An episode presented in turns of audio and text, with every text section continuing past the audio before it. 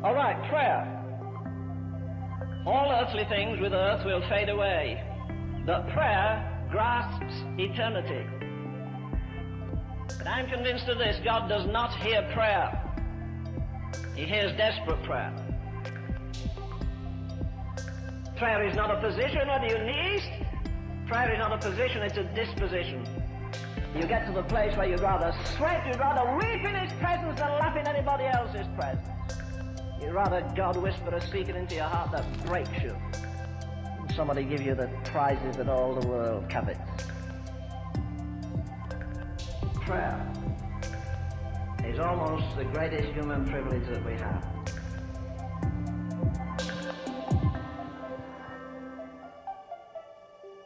As you know, we're on the third week of a series that we've been doing called Prayer.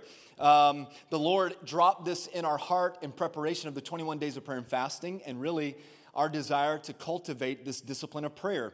I want our churches to be known as a house of prayer. I do, because God hears us when we pray. And so we kicked off this whole series on the first Sunday of 2019. And the prayer emphasis or the prayer focus for that particular sermon or conversation was this prayer: God, hear me. Hear me when I pray. And how many of you are glad that you serve a God that does hear us when we pray? Come on, right? And that was the focus. Then last Sunday, we carried on this prayer conversation, and our attention turned to this specific prayer. And the prayer was, God, search me. Searched me. How many of you were blessed by last Sunday? Come on, by the word itself. As a matter of fact, I don't have a lot of time to re-preach this, but here was the verses of Scripture that I gave you homework on, and the homework was this: to pray this prayer every day this week. Search me, God. There it is. Know my heart. Test me. Reveal my fears. See if there's any sin in my life, and then lead me in the way everlasting. By a show of hands, how many of you tried to pray this prayer this week? Come on, you started to pray this prayer. Yeah, many of us. God, I want you to search me. I want you to know my heart. Test me. Know, and reveal those anxieties within me. See if there's any offensive way. I want to get that sin removed, and I want you to lead me in the way everlasting. Next week, we're going to focus on this prayer right here: send me. Use me. Like, here it is. I'm going to give it to you, a little preview. Here I am. Send me, Lord. Use me. Anytime, anywhere, I'm available to you. Now, today, this particular prayer focus, and I want to be honest with you, for many of us, is going to be the most difficult prayer that you will ever pray in your life. As a matter of fact, and I want to say this on the onset of this message, so that you know that I warned you, many of you will refuse to pray this prayer. You will not pray it. I'm going to preach it to you. I'm going to give you Scripture. And when you walk out of here, you'll still refuse to pray this prayer. And here's why. A couple of reasons. First off, because it's not a common prayer. It's not a prayer that makes you feel good about yourself. This prayer that I'm going to challenge you with this morning is not consistent with the your best life now version of Christianity.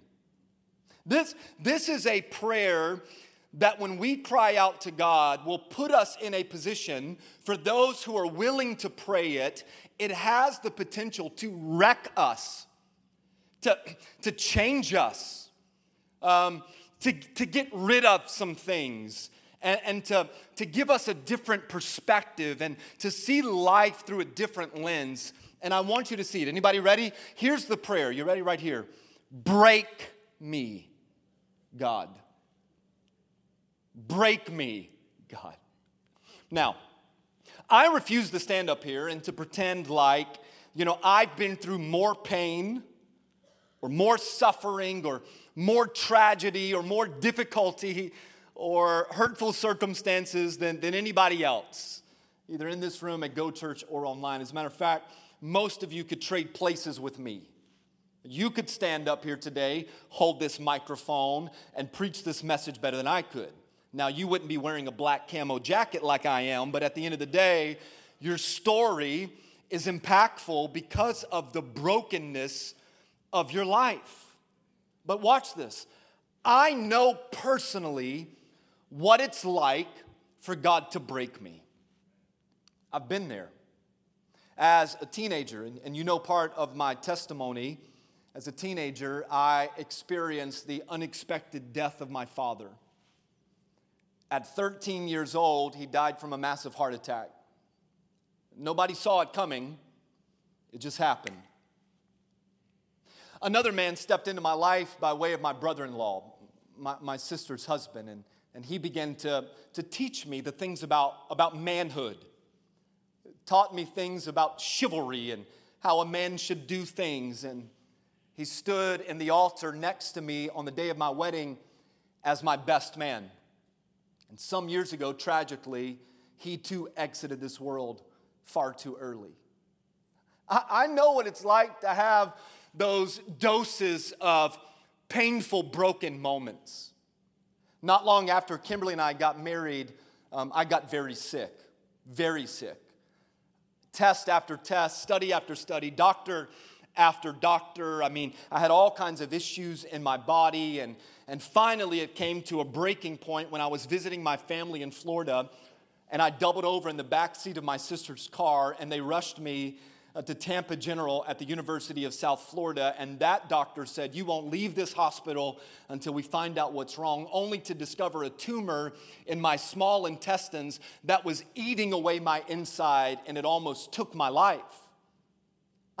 I know what it's like to be broken. And again, I'm not comparing lists of what you've been through and what I've been through, but I want to tell you I'm not preaching a message today based off of something I haven't experienced in my own life, in my own world. As a matter of fact, I want you to know a little bit about these seasons of brokenness. The first point that I want to make is this.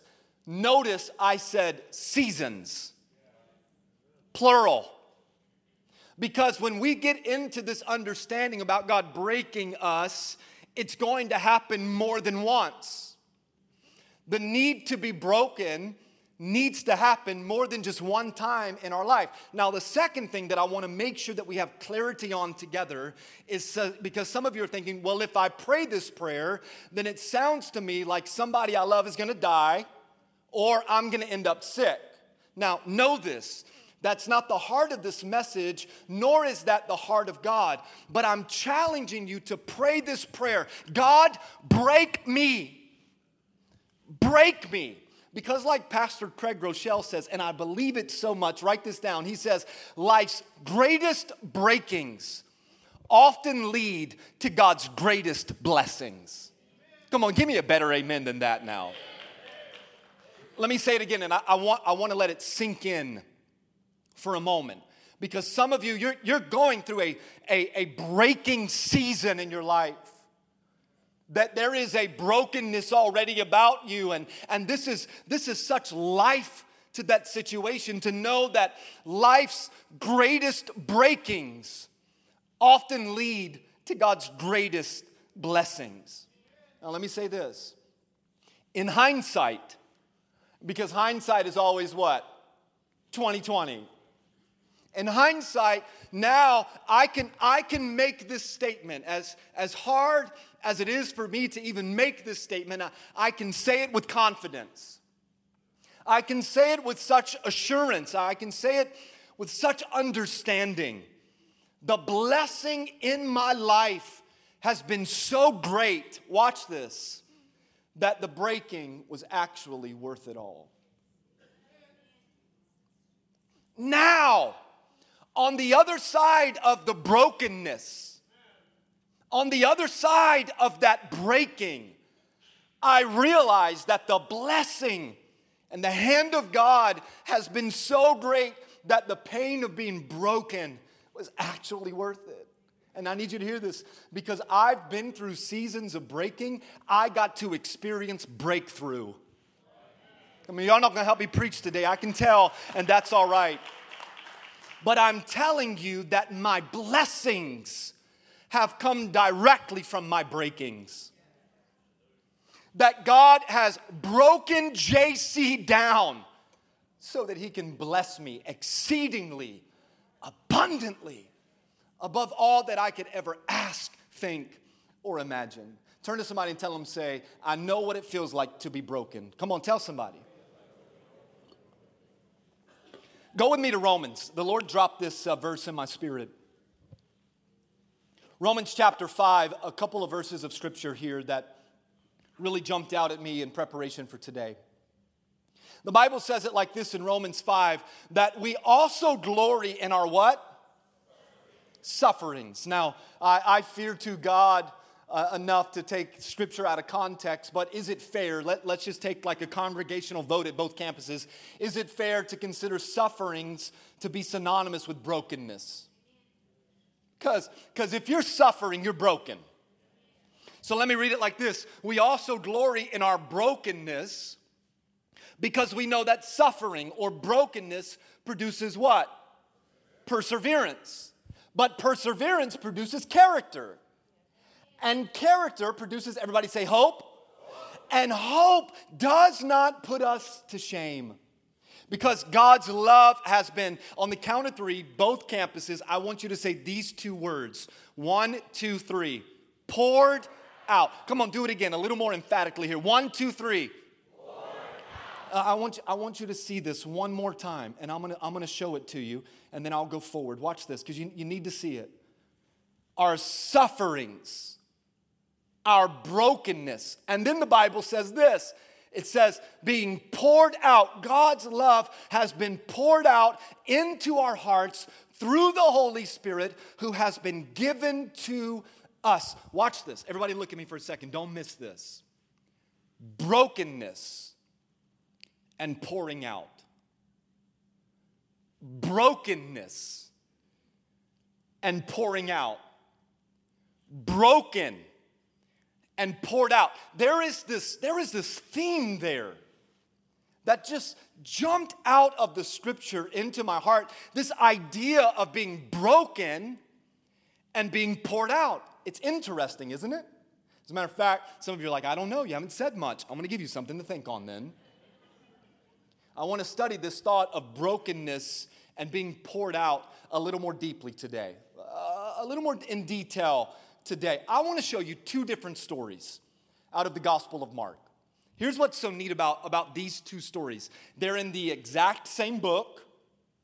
They're in the exact same chapter of the book. And they happen one right after the other. So go to Mark chapter 14.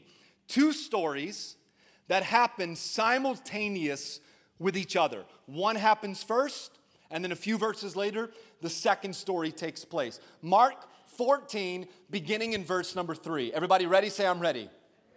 I want you to see this. This is so profound, and it will change your perspective of this prayer. God, break me. The Bible says this in verse number 3, that while he, that's Jesus, everybody say Jesus. While Jesus was in Bethany, reclining at the table in the home of Simon the leper. Now, one thing you need to know is that in this culture, in this era, people didn't want to hang out with lepers. So the beautiful thing about Jesus is that Jesus doesn't run from the sick. Jesus doesn't run from the sinner. Jesus runs to the sick. Jesus runs to the sinner. Come on now. So he's in the home of Simon the leper, and a woman came with an alabaster jar of very expensive perfume. It was made of nard. Now let me stop there, because we don't fully know who the woman is. Okay? Doesn't say this is exactly the woman. One thing that we do know is that in this culture, there were a lot of women named Mary. There were a lot of Marys. So some people, some scholars believe that this story was about Mary, the sister of Lazarus. Because in John chapter 12, after Jesus raised Lazarus from the dead, it said that they were having a dinner party. How many of you know if somebody that's dead comes back to life, you're going to throw a party? Come on now. So they're having a dinner party. And the sister of Lazarus named Mary comes in, and she expresses her love and her act of worship the same way that we see in Mark chapter 14. But we're not 100% sure it's the same Mary. Some scholars believe that this is Mary Magdalene, who in Luke, Jesus delivered and freed over 7 demons that were possessed on the inside of her. So some people think that this Mary, Mary Magdalene, is the one that was giving thanksgiving to God, an act of worship to God for this newfound freedom in Christ Jesus. Some scholars believe that this woman was actually a prostitute, someone that worked the street. Because of the type of perfume that was in their possession, it was rare and it was expensive. And only a certain type of woman could afford this type of perfume. Everybody still with me? Regardless, whoever she was, whether it was Mary, the sister of Lazarus, the prostitute I just talked about, or Mary Magdalene, the one that was delivered from all of the demons, this woman was so impacted by Jesus that she wanted to worship him in the most sacrificial way that she could imagine. Now, can I teach for just a minute? Maybe the Lord will let me preach, but I got this word and I got to get it out. Let me explain for a moment a little bit more about this expensive perfume. The perfume was costly. As a matter of fact, we believe that this alabaster jar of perfume was worth almost 1 year of salary. Close your eyes for a moment. Come on, close your eyes.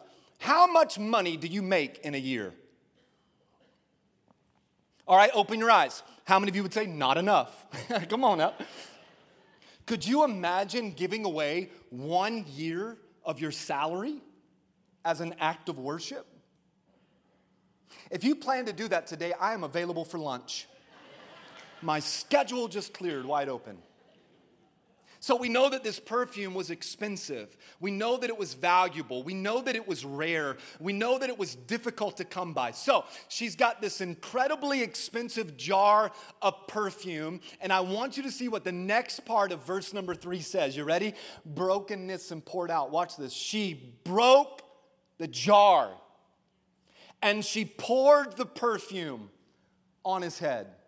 As a matter of fact, come on, both campuses, here at South Metro and at Go Church, on the count of 3, I want everybody to read this with me. What did she do? 1, 2, 3. She broke the jar and poured the perfume on his head. Come on, do it again. 1, 2, 3. She broke the jar and poured the perfume on his head. Do you see it? She broke it and she poured it. She broke it and she poured it. Brokenness and pouring it. Isn't that neat? Here's what her prayer was. God, I give you my whole life.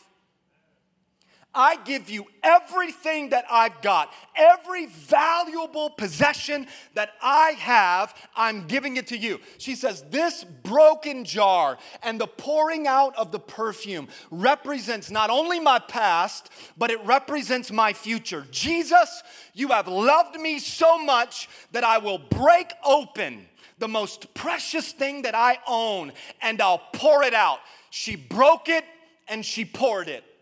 She broke it and she poured it. She was broken and poured out. Now, that's the first story. The second story, again, is right after this one. Same book of the Bible, same chapter, Mark chapter 14, a few verses later.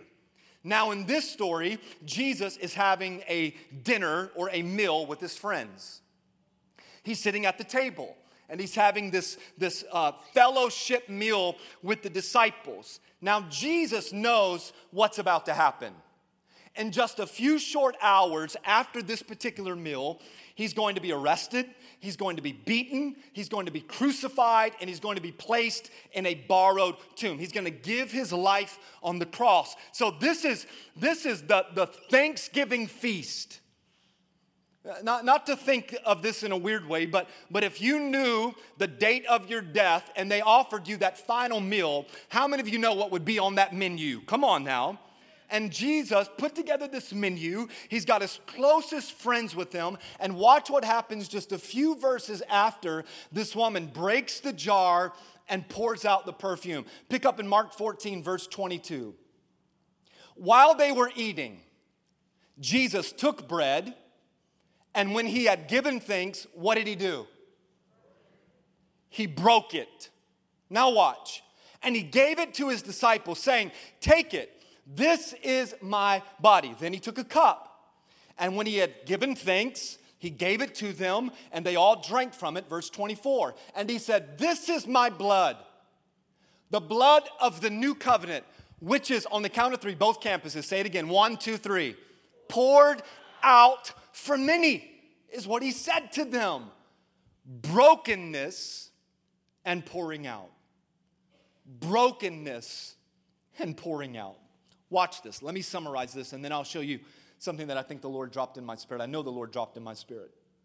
The woman. My jar, my life is broken as an act of worship. And I will pour it all out because I'm giving you my everything, Jesus. And then Jesus says, "My body is broken for you. And I will pour out everything. I will give you my everything because I love you." Now, watch this. Those were the two stories. Now I want you to go one book of the Bible further. You've got Mark. Now I want you to go to the Gospel of Luke. Because watch this.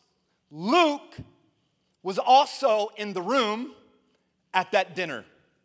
So Luke is writing about the exact same moment, about the exact same conversation, about the exact same way that situation played out. Luke was there, Mark was there, Jesus was there, but Luke picked up on something that Mark didn't write about.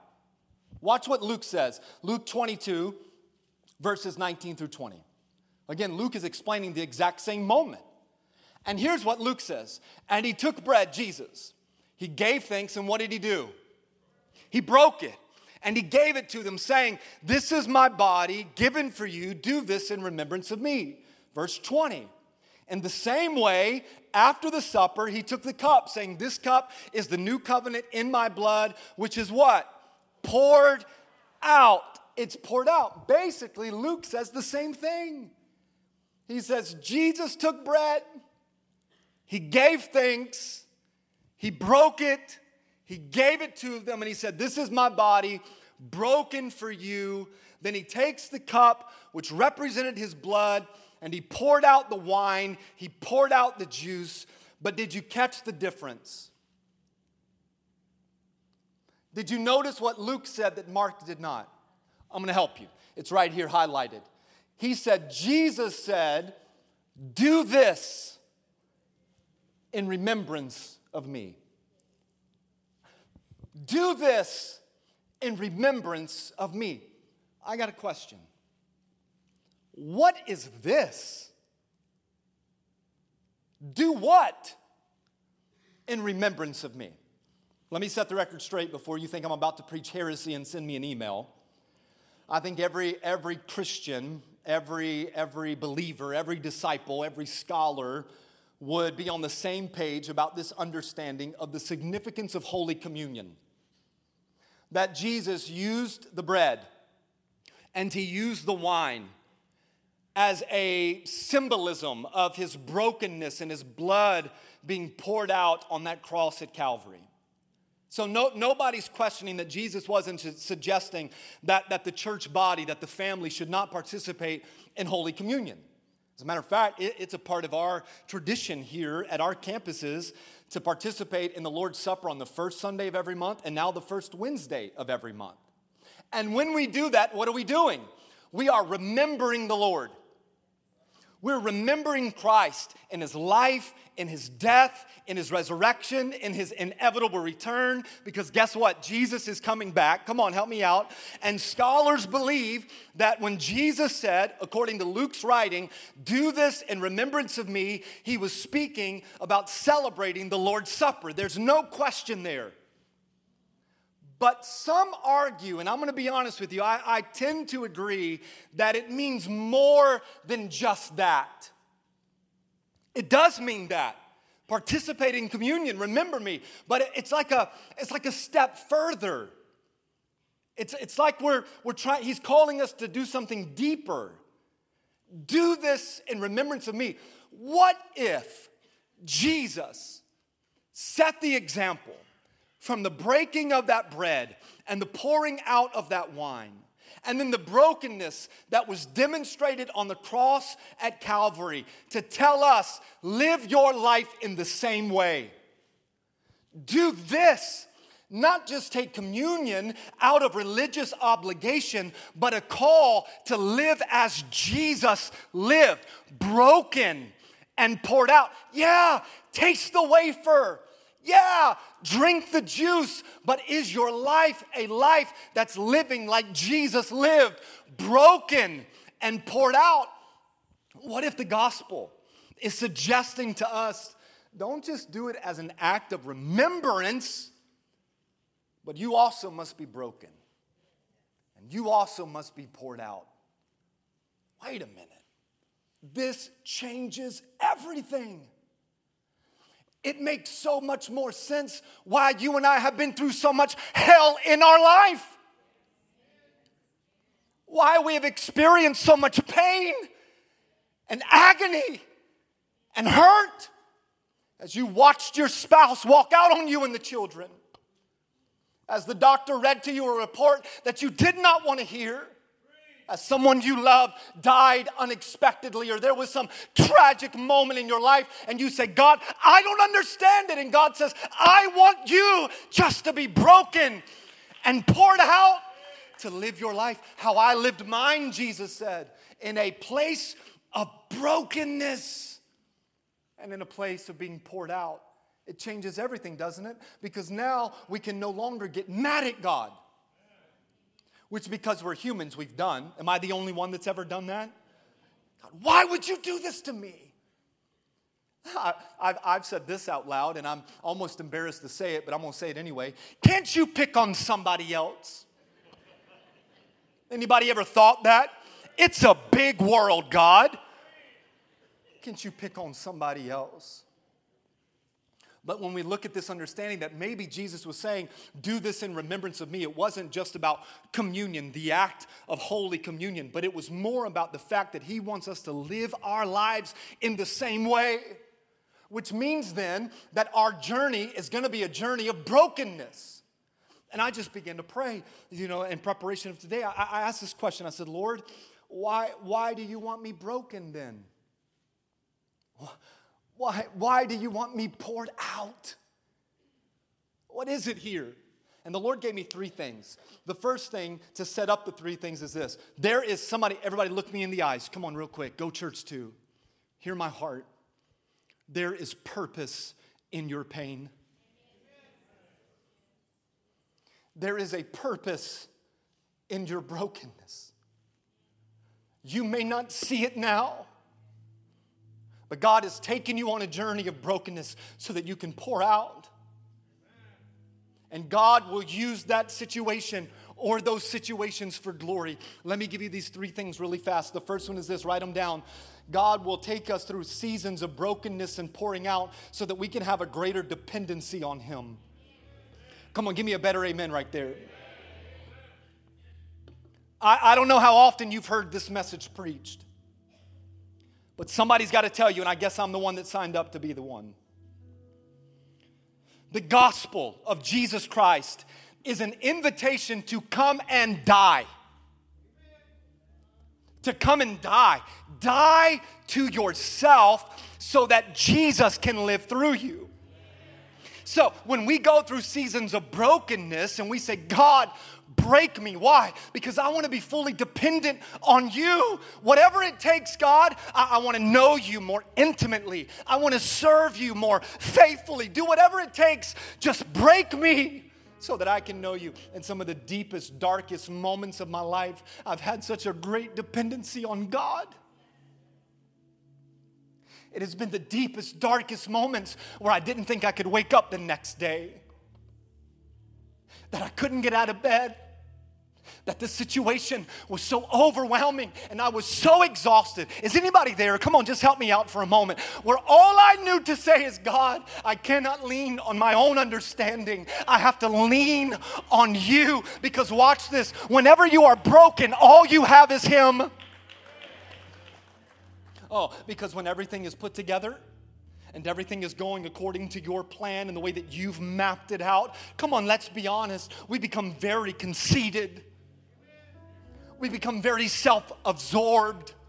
We become so focused on our own abilities and talents and knowledge and wisdom and strength. But when we walk through a season or we go through a situation where you are broken and poured out and you realize, I cannot make it on my own, that you can't make it on your own strength, you have a greater dependency on Jesus. And that's his desire, is that you lean on him.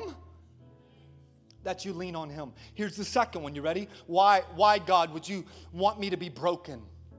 Why would you want me to be poured out? Not only for a greater dependency on him, but a greater empathy for others. A greater empathy for other people. Let me say this to you. Whenever we are broken, we see brokenness differently. Whenever we are broken, we see brokenness differently. Man, when the Lord was depositing this word into my heart, immediately I went to Luke chapter 10. This parable in Luke chapter 10, beginning in verse number 30, is a sermon and a story that has been preached for centuries. It's the story of the Good Samaritan. And many of you know it. They use this in secular business leadership teachings all the way down to sermons like this one. I want you to see this story, though, and see what the Lord showed me. Beginning in verse 30, a man was going down from Jerusalem to Jericho. Then he was attacked by robbers. They stripped him of his clothes, beat him. They went away, leaving him half dead. Verse 31, but a priest happened to be going down the same road, and when this priest saw the man, you would think that the priest, the religious leader, would stop and give some assistance, but the Bible says that he passed by, not just passed by him, but went to the other side to get away from him. The next verse, so to a Levite, when he came to the place and saw him, he also passed by on the other side. But this is where the story gets really good, verse 33, but a Samaritan, as he traveled, came where the man was, and when he saw him, he took pity on him. And the Bible says this is what he did. He went to him, bandaged up his wounds, and what did he do? Poured out oil. He poured out wine. And then he put the man on his own donkey, brought him to an inn, and took care of him. And then the final verse, verse 35, says this, and the next day he took out 2 coins, 2 denarii, gave it to the innkeeper, and he said, look after him, he said, and when I return, I'll reimburse you for any additional or extra expenses that he may have incurred. Here's what's so interesting to me. Here's a little historical context about Samaritans.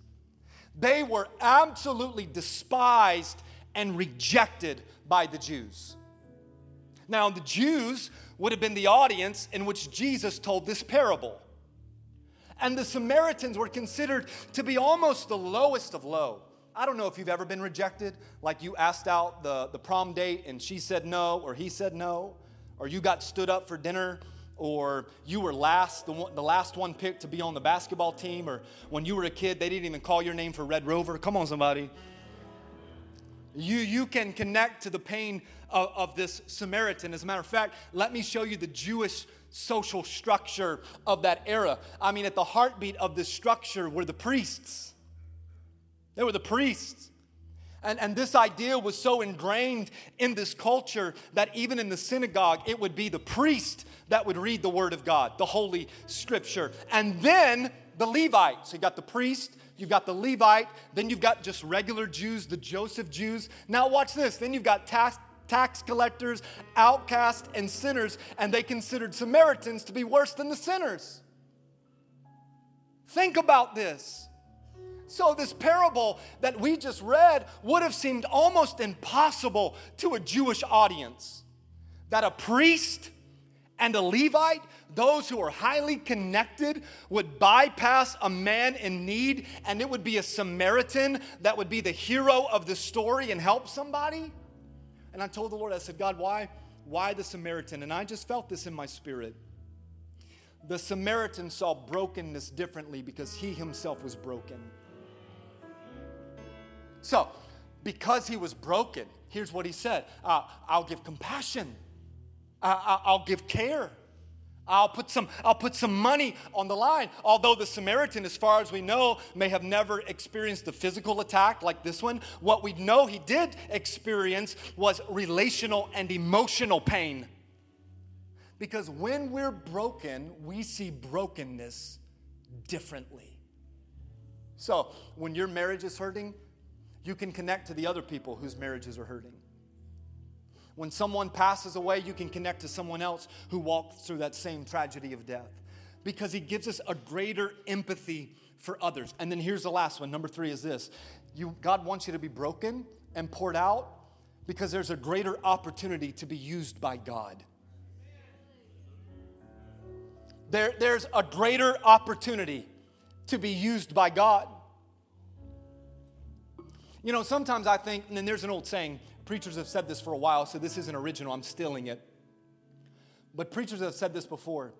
You see the glory, but you don't know my story. I can't tell you how many times that people have come to me and said, wow, I wish that I could have whatever it is that you have. And I'll tell them, you don't want it because I went through hell to get it. I went through pain to get it. You see the glory, but you don't know the story. You don't know the nights that we cried ourselves to sleep hoping that there would be peace in our heart for the brokenness of our family. But yet I know this, that God has taken me through the seasons of brokenness so that he can use me in a greater capacity. Watch this. There is always a message with inside of your mess. There's always a message inside of your mess. And watch this, write this down. And here's what I've learned. Those who God uses the greatest are often those who have been broken the deepest. Come on, help me out for a moment. Those who God uses the greatest are often those who have been broken the deepest. You don't believe me? What about Moses? Moses had this speech impediment. He stuttered. And what did he say? God, you can't use me. I'm inadequate. I'm unqualified. I can't speak well. Moses was broken. Moses had no, you know why God used him? Because there was no arrogance or pride, because God had broken Moses. He wrestled with the insecurity and the inadequacy, and he knew, God, if you're going to use me, I have to lean on you. And what did God do? God used Moses to lead over 1 million people in the Exodus to be freed from bondage. Because God, who he uses the greatest, are often those who have been broken the deepest. What about Joseph in the Old Testament? Joseph in the Old Testament, his pain and his brokenness were the key to his greatness. At 17 years old, his family sold him. Sold him to slaves. Now, fast forward. By the time he's 30 years of age, Pharaoh placed him in charge of all of Egypt. So you do the math because you're smarter than I am. The difference between 30 and 17 is 13. For 13 years, God broke Joseph. He broke him so that Joseph could pour his life out. So God put him in a pit. I'll break you before I use you. I will break you before I use you. Then he put him in Potiphar's house. He thought it was a promotion, only it was a setup. Then he went to the prison, and all the while God was breaking him, putting him in uncomfortable places so that he could experience pain, because who God uses the greatest are often broken the deepest. What about Saul? Think about Saul. Saul was a persecutor of the church. Saul killed Christians. So what did God do? God says, before I use you, and he eventually became Paul to write 2/3 of the New Testament. What did God do? He broke him. He broke him, and he put blindness in his vision. For 3 days, Saul, who became Paul, was blind. He was blind. And yet all of a sudden, God used that moment to change the trajectory of his life. And Paul goes on to establish churches, to preach the gospel, to write the scriptures. because who God uses the greatest, he'll often break the deepest. And if none of those examples helped, let's go back to one of the first ones I said, Jesus. God's own son. God broke Jesus. Come on, you remember? He was so broken that in the garden, he said, Lord, please take this cup from me. That is a cry of brokenness. And God said this, even to his own son, he said, before I can use you to save humanity, I must break you down in the garden. And then he said this, he said, but Lord, not my will, but your will be done. And God used his son to save the people from their sins. One last thought, think about it with me. God often has to break us before he will ever use us. And my life has been a life of brokenness.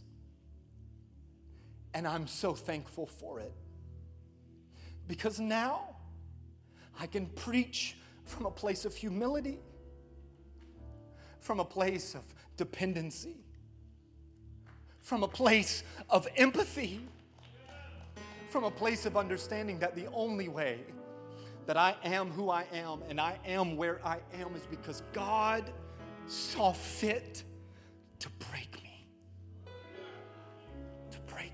You want to know why God wants you broken and why he wants you poured out? So that you can have a greater dependency on him, so that you can have greater empathy for others, so that there's a greater opportunity for you to be used. This is the prayer. You ready? Break me, God. Break me, God. Both campuses, every head bowed. I'm going to give you 2 minutes. I want you to pray that prayer if you dare. If you dare, break me, God.